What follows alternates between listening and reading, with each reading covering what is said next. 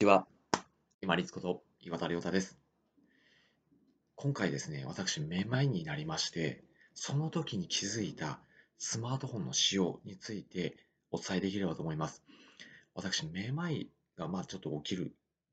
現象がちょっとありまして、でその後どうしてもちょっと使わなければ調べ物をしなくちゃいけないと思って使ってたんですけれども、まあですね、実は目がものすごい勢いで動いてるんですよね。縦に。だから、ものすごくまた酔うような感じが出てきてですね、その時に改めて気づいたのが、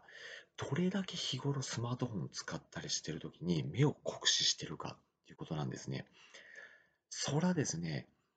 休憩時間、休みの時にスマートフォンをじーっと見たりして、探し物したりして、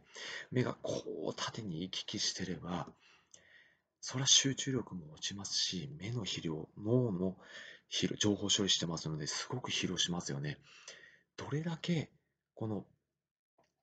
目線を動かす、情報を追いかける、そして情報処理をするっていうところに脳を使ってるかっていうのをスマートフォン一つでですね、っていうのに今回、前を起こして私気づいたんですね。まあ、普段元気な時っていうのはあんまり気にならないかもしれないですけれども、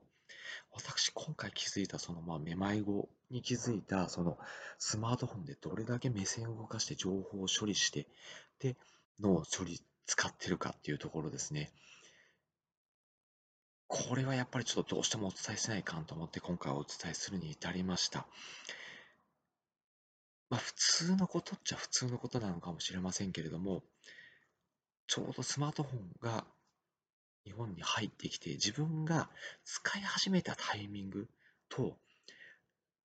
仕事への集中力とか意欲とか疲れの度合いが取れないとかっていう時期がもしちょっとでもこう重なってきてるところがあるのであればぜひですね意識してスマートフォンの使用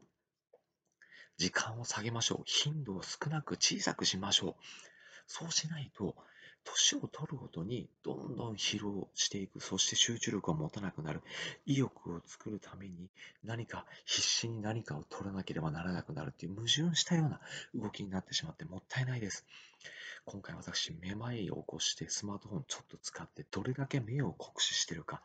脳を使ってるかっていうのを実体験しました。もうこんな体験は私だけで十分です。スマートフォン使うようになったタイミングと自分が疲れやすくなった集中力が落ちてる意欲が仕事に対して勉強に対して上がらなくなったそういった方重なってる方はぜひもう SNS はもう連絡事項を流すだけ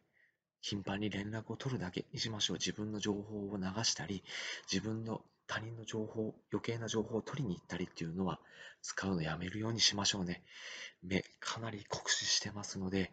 ぜひ使う頻度を落とす、使う内容をどんどん削っていきましょう。そして自分の大事な資源である集中力、意欲、大事にしていきましょうね。